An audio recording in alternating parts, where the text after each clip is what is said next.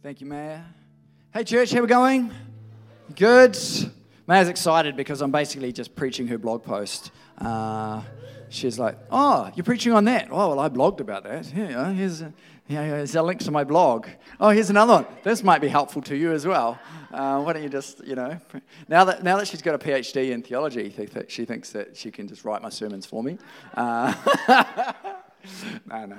Um, she, she probably could actually uh, and do a better job, but we'll just keep that. Just don't tell me that to my face, okay?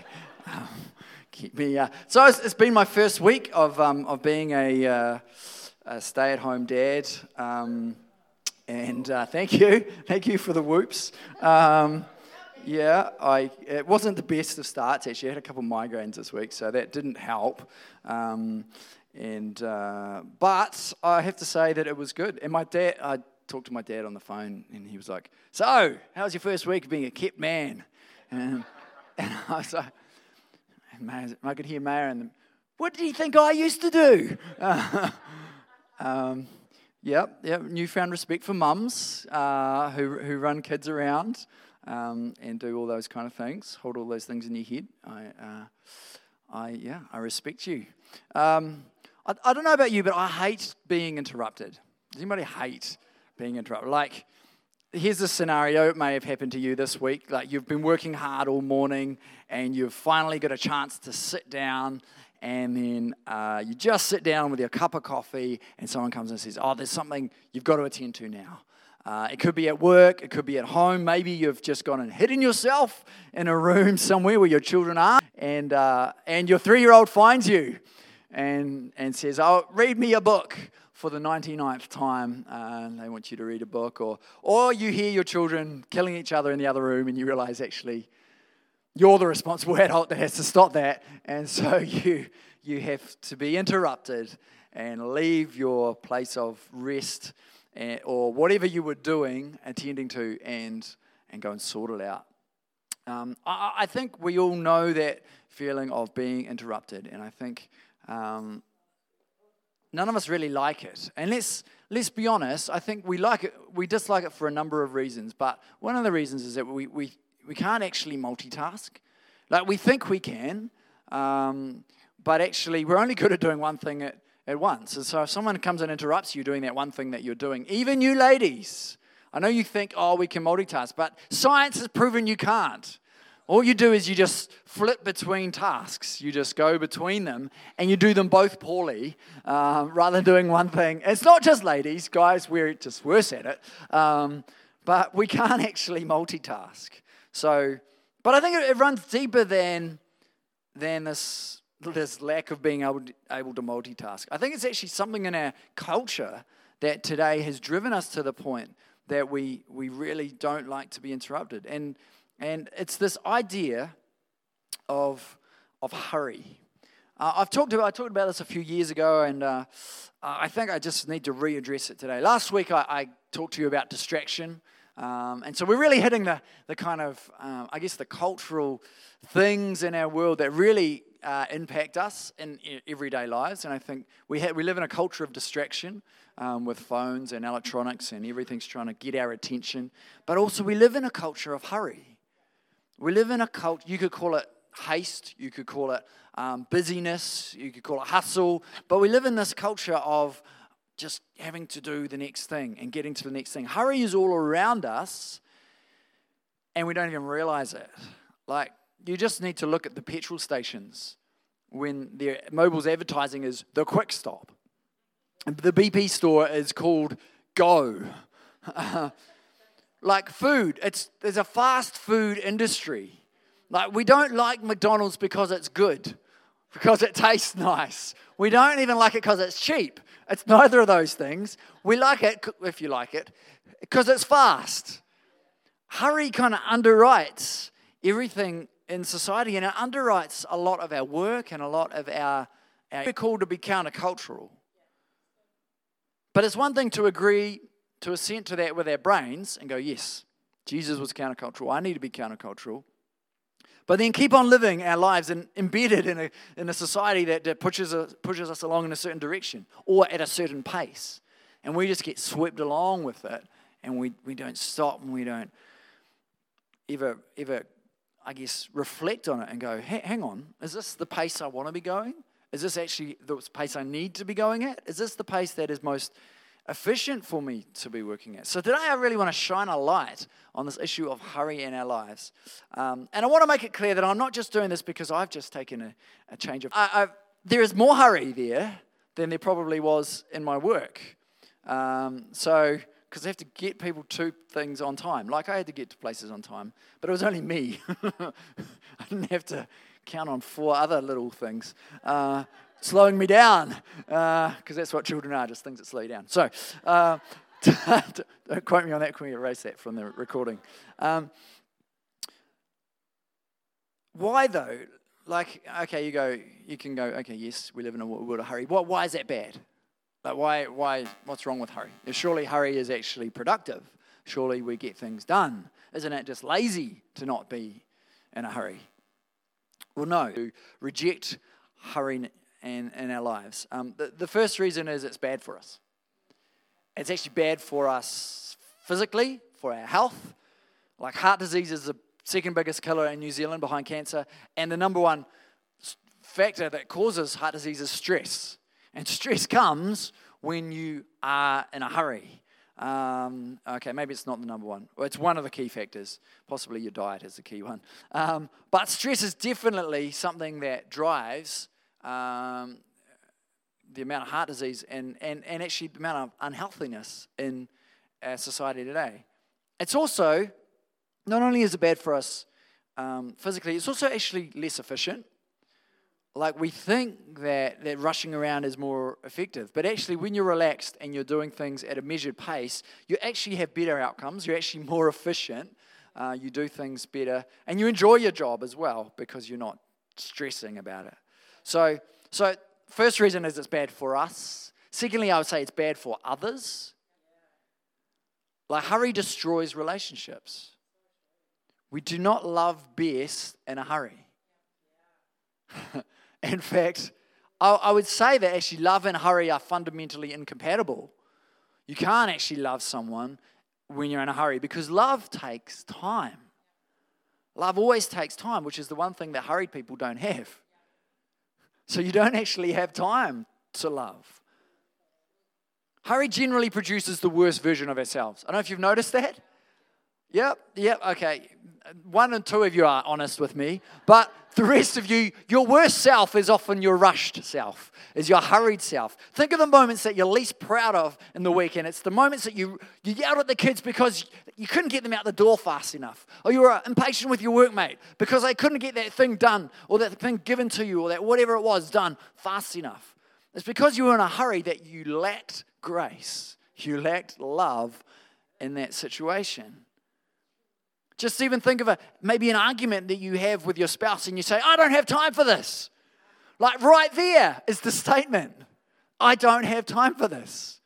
You don't have time even to have a decent conversation about what you're talking about. You've only got time to yell at each other. like, there it is, right there, our issue with hurry. Just reflecting on that phrase, it's, it's incredibly true. You don't have time for it. So, so hurry is what is what are you doing, Paige? Okay, it's not good for us. It's not good for others. And thirdly, if you look at Jesus, do you ever see him stressed and in a hurry? No. The one time you can you, you see him stressed is when he's he's in the Garden of Gethsemane and he's wrestling with what he has to do. But it's not because he's rushed to do it. As Christians, we, we seek to model our lives on Jesus, right? And yes, we have to contextualize it into 21st century Western society, but still, he's our model for today.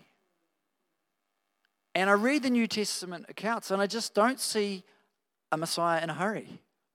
I see Jesus at a measured pace. Yes, his only form of transport was slower than ours. yes, he rode around on a donkey or he walked, so that forced him to slow down physically despite the fact that he's really popular, like more popular than you. I'm sorry, but most of you don't have crowds just gathering around you while you walk down the street. Uh, correct me if I'm wrong. Um, uh, but, you know, but he was, he was, you know, chased across lakes and around up mountains, and people just wanted to be where he was, and he had to like run away to get some time by himself. But he was never rushed. It was simply not his way. And I want to make it very clear that we're not talking a life of laziness here. Like the opposite of hurry is not laziness. The opposite of hurry is living at the pace of Jesus. And and I think if we if we stop human, period, right? And if he got all this stuff done, changed the world, you know, split the timeline, we're, we're living in 2021 uh, in the year of our Lord uh, because of, you know, he was that instrumental and he did it all in three years at a walking pace. And you go, well, so why are we rushing around trying to save the world or do our thing when actually we could be far more effective doing it at the pace of Jesus? See, the world has kind of steadily been getting faster. You know, we have had the Industrial Revolution, and, and there's been, you know, uh, just more and more production and, and efficiency has been brought into work and robotics and, and production lines, assembly lines, all these things. And, and we've kind of got to this point that, that things are just at such a pace when this, as this was developing in the 1930s, there's a famous essay called Economic Possibilities for Our Grandchildren by a guy called, an economist called John Maynard Keynes. And he wrote, he predicted that his children, children, when they were grown, they would probably be working 15 hour weeks because at getting things done with our whatever production lines and our efficiency that people just had all this spare time. We could just do all our leisure activities because, you know, we had we had built in this efficiency. But somewhere along the line, that didn't happen, right? Anybody, you know, working 15 hour weeks and able to uh, sustain, you know, their, their rent or their mortgage on that? No. Well, somewhere along the line, we chose money over time. Like as a society, we, we could have actually gone, oh, well, you know, we could free up time. But we, no, we said, no, we want a higher, higher standard of living. And we want to maintain that high standard of living. And so we need more money to do that, and we need better staff. And, and so we just got sucked into this. And, and, and we chose money over time. It reminds me of that, that passage in Matthew 16 26. Jesus says, What good will it be for someone to gain the whole world yet forfeit their soul? Or what can anyone give in exchange for their soul? Well, in many ways, and I'm not saying that, you know, just having spare time is the be all and end all. But I think we need to push back against this idea that getting stuff and having stuff and money is actually the be all and end all. No, actually, time is the one resources that you are going to run out of at some point. And we, and we need to we need to realize this. We also need to, just as a side note, not, not so into the idea that our, our career is the only way that we can uh, serve God. It might be part of it, and it might be a big part of it, but actually, your career is not your sum total of the purpose that God has you on this earth for. Because if you think about Jesus, he was a carpenter, right? For 30 years, or leading up until his ministry, he was a carpenter. What if Jesus had said, Well, you know, I'm, I'm really pursuing this carpentry thing, I'm earning good money, um, and I've moved on from chairs to tables, and, uh, and now I'm going to do sideboards as well. And, uh, you know, there's big cabinets. There's big money in making cabinets for Roman officials. So uh, it's a great gig. I'm earning good money. I can support my elderly uh, parents. Uh, Mary and Joseph are getting on a bit. What if Jesus had gone down that track? Because that's the track a lot of us go down. We get sucked into this, oh, well, uh, you know, this is the obvious course for my life. I think Mary and Joseph, you know, they had an inkling that Jesus was special, but a lot of the people around him would have been like, you know, Jesus, yep, he's a carpenter, he's doing well in his business. Um, and then he just drops it all, age 30, and starts ministering. Anyway, that's a bit of a side point. The answer to hurry. But I just want to provoke you a little bit as well. Uh, Hurry, and I think the key, the answer to hurry is, uh, is this idea of margin. Margin. They're inextricably linked. And there's a great, the great story. Um, yes, I'll bring some Bible into my preaching. So, Luke 10, uh, if you've got your Bibles, it's the classic story of hurry.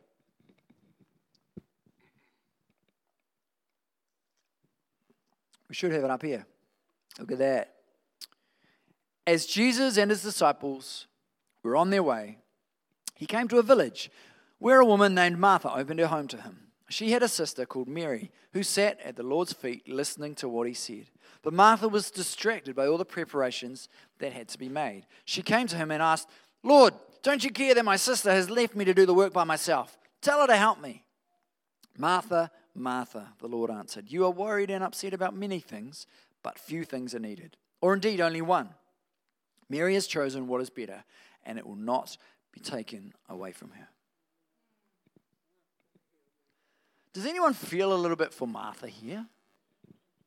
Like, you know, feel like she's getting a raw deal. I'm seeing some nodding heads. Uh, like, here she is making things happen for Jesus, right? She's, she's getting all the, the, the sweet treats sorted. She, she can't just order KFC in first century Palestine. She can't just go down the road and get a pizza. No, she's actually having to, to make it happen then and there.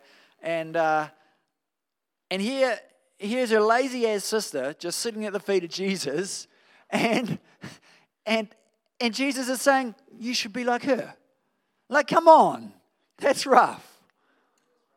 Yeah, who's, who's feeling it? Come on, let's be honest. Who's feeling You're all feeling it. If you're not, you need to grow up and take some responsibility in life because, because this is how people. Martha is the epitome here, though, of living a hurried life. She's living hurried. And because of it, she almost misses the opportunity to sit at the feet of the greatest man who ever walked the earth. Wow.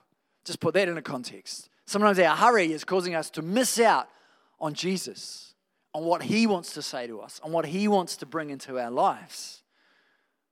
Wow, that brings it home. So if we look into, into a, in a little bit of detail, Martha, she opens her home to Jesus. That's a good step. Showing hospitality is uh, a big thing uh, in those times, and uh, and it's important now as well. So so big tick there to Martha. She's she's showing hospitality. Come on, what are you doing? Sorry, I'm having computer issues. I'm just swiping across, and it's like, no, I'm not going to swipe. There we go. No, I'm not in a hurry. Well, you might be here a while. it's interesting. Mary is sitting at Jesus' feet, which is actually a bit peculiar because Mary is a female, and you sit. She's sitting at the feet of a rabbi. Now, rabbis have disciples, but rabbis and their disciples are always male. So Mary is, is actually kind of taking the place of a, a follower of a teacher here, of a, of a rabbi. She's sitting at Jesus' feet. And that's a strange thing for her to be doing. But actually, it was the right thing for her to be doing. She's, and Jesus is breaking cultural norms by just having her and letting her and commending her for being there. It says Martha was distracted by all the preparations that had to be made. Here's Here's the crux of it, really, isn't it? It's being distracted by all the things that had to be done. Who feels like that sometimes? Now, last week we talked about distractions and we talked about electronic distractions, and it's more distractions for our eyeballs. But this is, we're talking about distractions for things that actually need to be done. We're not just talking about distracted by a YouTube clip or a, uh, a Facebook page. No, we're talking about being distracted by real life. Those are active distractions. And I think we all have them. The question is should we be doing all the things that we are doing in our world? Like, because we have a tendency in our Western mindset to just kind of go, yeah, more is better. More is more, and therefore, if I do more good things, I feel gooder. And I'll just keep doing good things. And the trouble is, though, we cram in so many good things that they lose their goodness and they just become a burden, and we end up becoming like to the sports game, to the, to the um, child activity, to church, to the job, to the errand, to the whatever, and we just like we cram it all in, and it's exhausting, right? And it's exhausting for Martha here. But the truth is that actually God has given us enough time to do what He's called us to do. So you've got God's got things for you to do, absolutely. I'm not saying be lazy, but He's given you enough time in the day to do those things. Martha was probably very capable. Some, some scholars, including my wife, would say maybe that, uh, that possibly Lazarus, her older brother, who was unmarried, um, still living with two sisters, is a bit odd. Um, possibly he was disabled. Possibly Martha was actually the head of the household. She was carrying the whole gig. And so she was taking responsibility in that moment and she was making things happen. It's interesting, though, that even though she maybe was carrying responsibility, Jesus didn't commend her for that. He actually said, No, the better thing is to be with me. Sometimes we carry responsibility when we're not called to.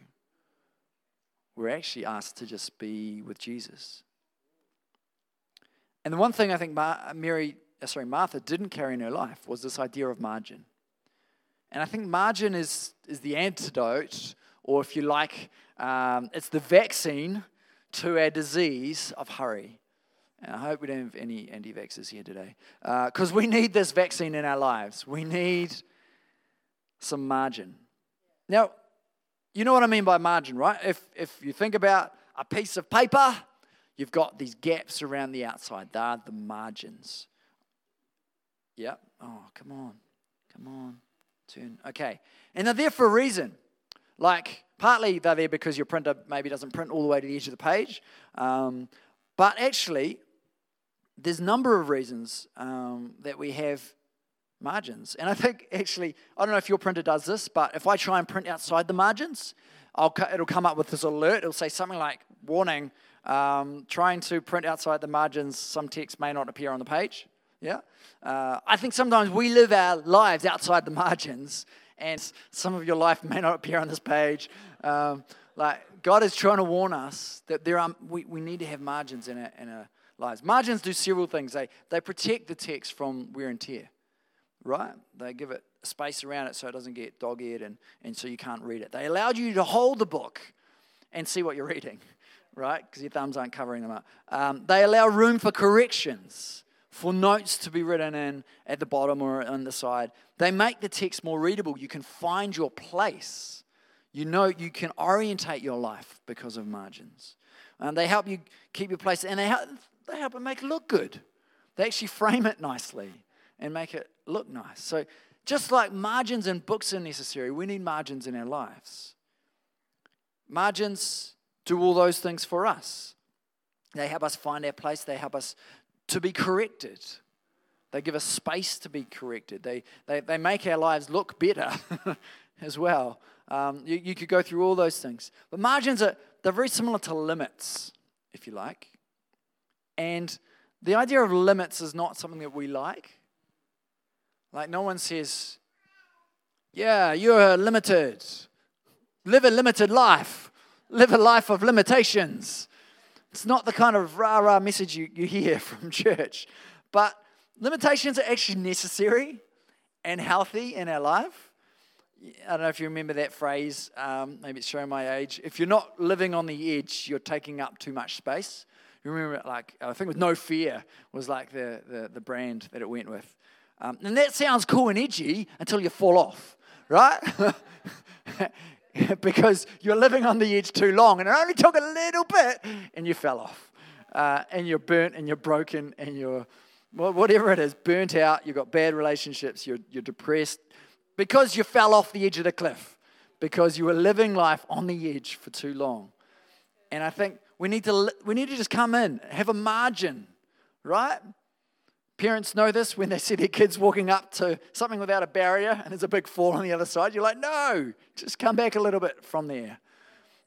We need to live our lives with margin, otherwise, we will fall off at some point. And there's a temptation to live life right up to the edges, right up to the margins, because then we feel like we're really living life. Um, and sometimes it's, you know, doing good stuff. And, and maybe it's just because we want to be with those cool people and we don't want to miss out. And there's so many opportunities, and so many things, oh, come on, that, um, that we can do. But obligation is driving us, you know, obligation to a, spouse, to a boss, to a friend, to ourselves that's causing us to live too close to the edge. So we need to build margin into our lives. Because if you look at how Jesus walked around, he went from A to B. He had an overall plan, right? He was like, I'm going to, I know that eventually I'm going to the cross, I'm going to save all humanity. But on my way there, I'm going to Jerusalem, I'm doing this. But even on his way to Jerusalem, people would call out and he would stop and he would lay hands on them and he'd heal them. And then a lady would reach out to him and he would stop and go, Who touched me? And he would just, all the time, he's preaching and they're hungry. Oh, oh, I'll feed them. He's in a room. Oh, interruption. Someone drops someone through the ceiling. But Jesus, none of this bothers him because he's got margin in his heart.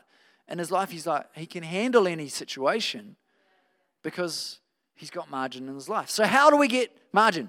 We need margin, right? You're all there with me. How do we get it? Number one is we actually just need to stand in grace.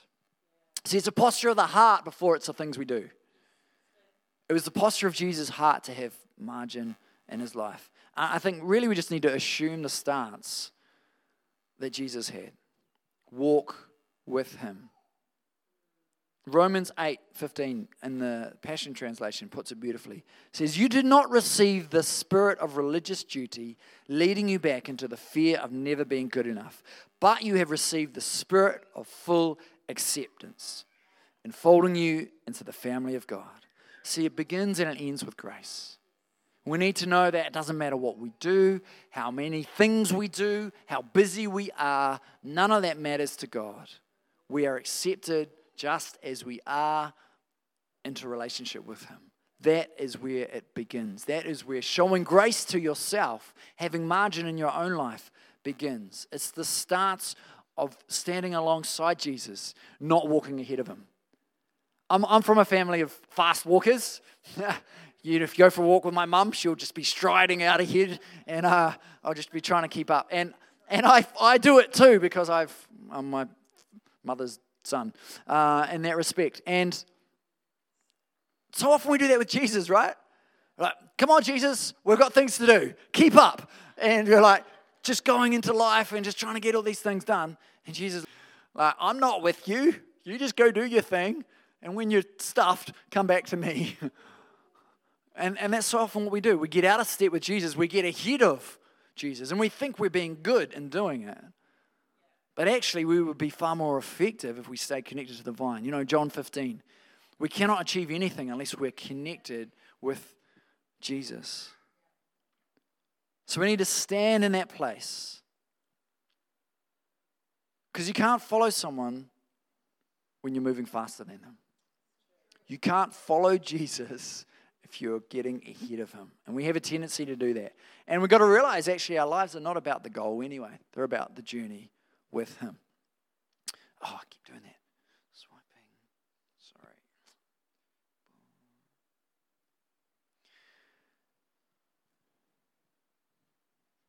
Okay. So that's first thing. Number two is we need to actually embrace our limitations. So I said before that limitations are a good thing. Now, this might sound counterintuitive, in our day of just throwing off limits and just doing whatever the heck you like. But actually, the boundary places have been put in good places for us. Psalm 16, 5 and 6 says this Lord, you alone are my portion and my cup. You make my lot secure. The boundary lines have fallen for me in pleasant places. Surely I have a delightful inheritance. God has a delightful inheritance for us. Sometimes I think we need to we feel we need to force our way into it, but actually we need to relax back into it. And I think there's, there's a tension there because God has things for us to do. He doesn't want us to just sit on our butts all day.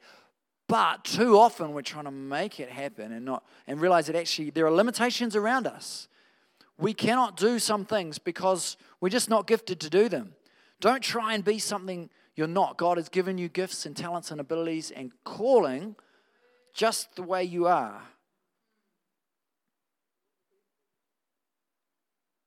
You see, when we, when we just try and be all things to all people, we end up losing ourselves.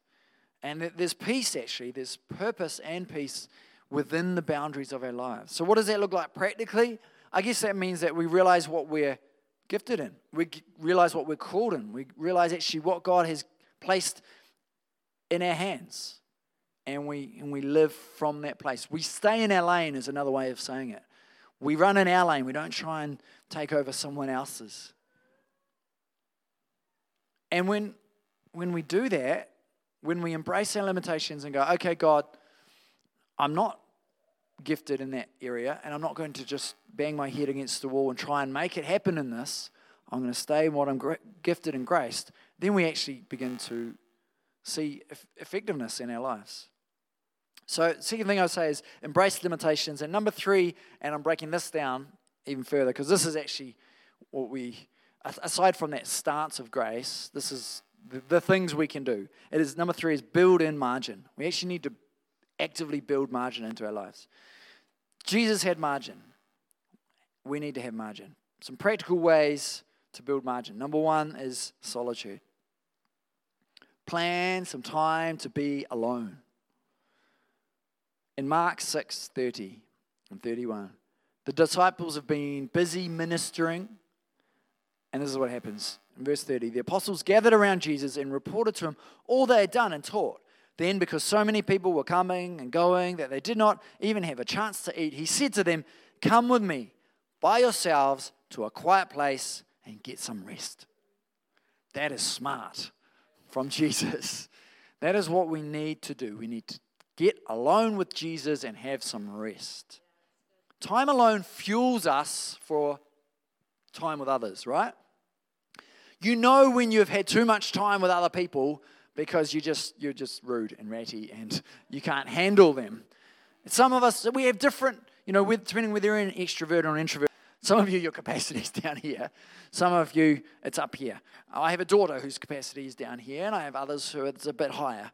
Um, and, uh, and you can see when they reach that level. But the discipline of solitude is life giving. It's life giving for all of us, whether you're an extrovert or an introvert, because Jesus himself practiced it. He went, you can read other scriptures where he went off by himself alone and prayed. If it's good enough for Jesus, it's good enough for us. Even though it's hard, you might go, Oh, my life's too busy to get alone. No, actually, your life's too busy not to get alone. You can fit it in.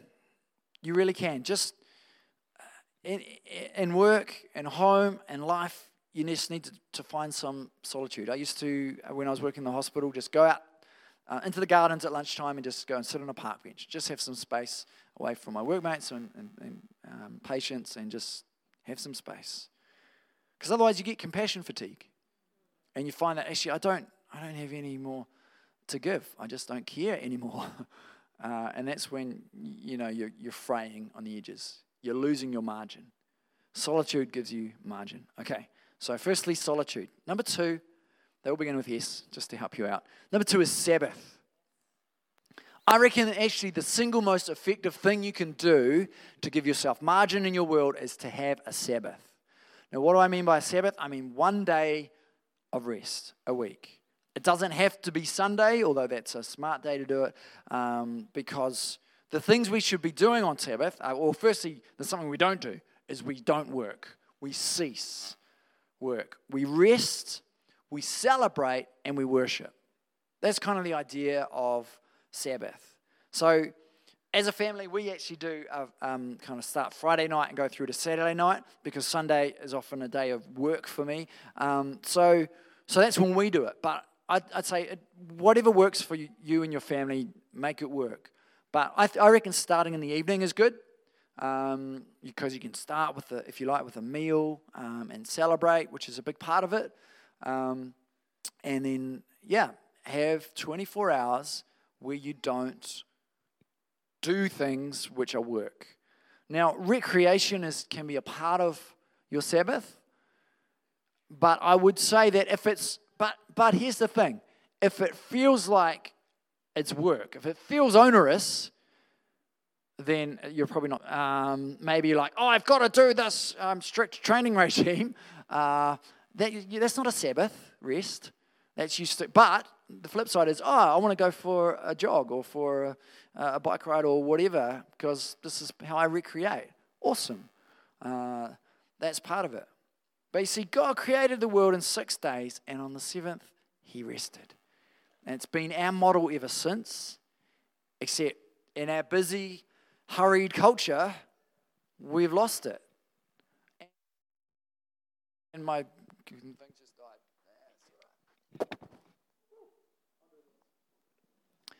Hello. Yes, I'm back. Um, in our busy world, we've kind of we've lost it. Yes, you do notice a little bit. There's a different tone around town on a Sunday. Still in in, in smaller places like Timaru, uh, lots of places are shut, um, and there is still a little bit of that hangover from 20, 30 years ago of a Sabbath kind of rest. But the crazy thing is, though, that actually, and studies have been done, we work best on this kind of seven day cycle. Um, and the, during the French Revolution, they tried to make uh, 10 day working weeks to increase productivity, and it just didn't work. Like, just people were getting less productive rather than more so. And we need, actually, we need to build into our lives uh, a day of rest. And we, we, uh, we used, well, we, we do it, but we haven't been very good at doing it. So we restarted it, kind of kick-started it uh, yesterday. We were like quite diligent around it, and it was great. I mean, our kids admittedly um, moaned for a bit of it because we like tried to make them do things with us. But by the end of the night, we, play, we were playing charades and they didn't want to stop. They just kept jumping up and doing it. And I was like, oh, this is awesome. They actually, we're hanging out together and we're celebrating together. We're relaxing together. And we're not like everyone on their device in different rooms or parts of the living room uh, or watching different things. We're actually together doing something. And so I encourage you Sabbath. So, what have we got? We've got Sabbath, we've got solitude, and we've got number three, if we're going to build margin into our lives, we've got slowing. Slowing down. I think this is hard. Instead of just, you know, because we leave it right up to the last minute. Anybody else like this? You're like, okay, I've got to be there at 10 o'clock. So if I leave at 10 to, I will get there at 9.59. That'll leave me a minute to walk there. I'll be there bang on 10 o'clock. Anybody else plan like that? Yeah, I know you do. How about you give yourself some margin? How about you leave 10 minutes earlier? That way, when you run into that person in the car park, you can have that conversation with them instead of blowing them off and going, No, sorry, I gotta go. I'm late for something. Like, we're not good at this, Westerners. I have to, I have to admit, um, when I when I spent a few weeks in uh, in Uganda, I took it was culture shock, just the pace. They dawdled, they walked so slowly, and things never started on time. And I was like, yeah, but it was cool because it was far more based around relationship than it was about. And I was like, why do we have to start bang on time? Does it matter? Does God mind? No. So slowing down, you can gamify it in your life. If you like, if you like those kind of things, you can choose the slowest lane in the supermarket. Imagine doing that instead of lining them all up and going, yeah, that one's fastest. She's not got much. Oh, no, that old lady, she's going to take forever. No. How about, no, I'm going to go behind this old lady and I'm going to take my time and I'm not just going to pull my phone out and look at it. I'm going to talk to her people. I'm going to look around. I'm going to be engaged in my environment. Wow. Who knew you could do that? You see, to follow Jesus, we have to walk at Jesus' pace. Jesus was walking through the towns. He noticed the people in need and he stopped and he talked to them. We could actually take this as far as just maybe we should walk places. If you've got the time, maybe you should walk there. If you've got the time, maybe you should ride your bike. Oh, yeah, there we go. Plug in for bike riding. Don't assume that, you know, just going there in your car is the best way, especially when it's like just five minutes down the road. Um, we, just, we just go there automatically. eat your foods slower. You'll, you'll, you'll, you'll savor it more, and your satiety signals will kick in earlier, and you'll eat less. It'll be better for you, and you'll enjoy it more. And then invite Jesus into that extra space, extra time that you have because you're not looking at your phone. Wow, that could change your life, just that thing there. Um, there, are, there are countless ways that we can do this. I, I want to invite um, um, um, guitar, would be great. But there are countless ways we can deliberately choose to slow our lives down. And I think sometimes we get in that mindset that we have to rush, that we have to hurry, that, and then sometimes you, you just actually need to stop. Go, no, why am I hurrying? What is the purpose of this? How can I actually produce some margin in my world and walk at the pace that Jesus walked at? Because it's actually true that God has given us enough time to do the things He's called us to do. The trouble is, we don't often notice the things that He's called us to do because we walk right or we run right past them or we drive right past them because we're going too fast. I think more lives could be changed. There could be more people sitting next to you here because we actually stopped and we slowed down and we talked to our neighbor across the fence for 10 minutes instead of going, oh no, I've got to go and do this next thing. Or we talked to our workmate or our, our kids, or we didn't just rush our kids out the door all the time. I think what we actually need to do, and you can write this down, it's not my phrase, but I think it's great. We need to ruthlessly eliminate hurry from our lives.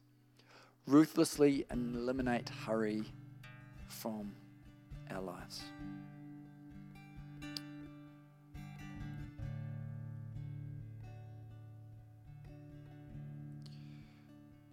Sorry.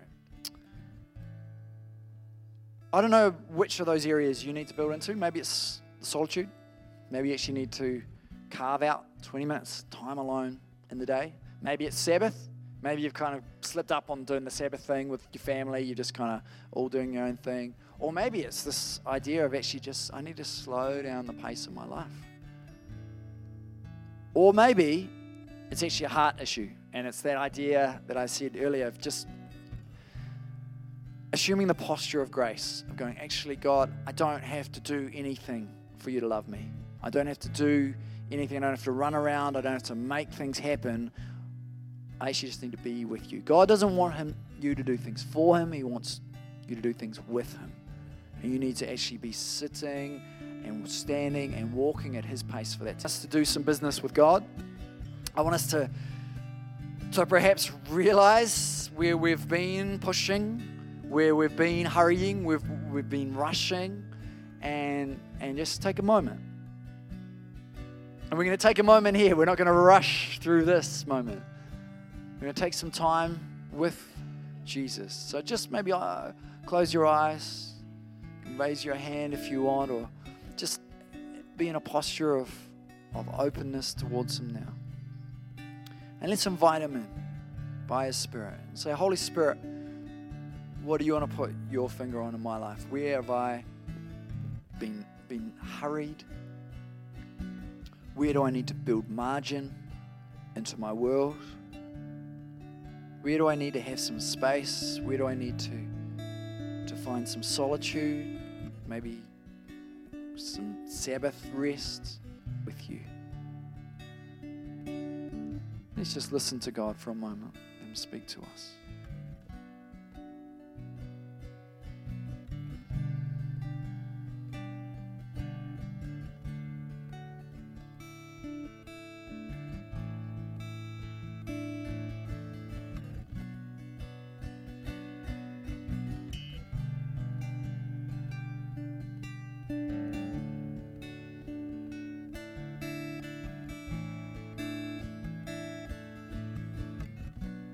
Sing a line from the song because I think it's prophetic over our lives because it breaks the idea that we have to make things happen for God.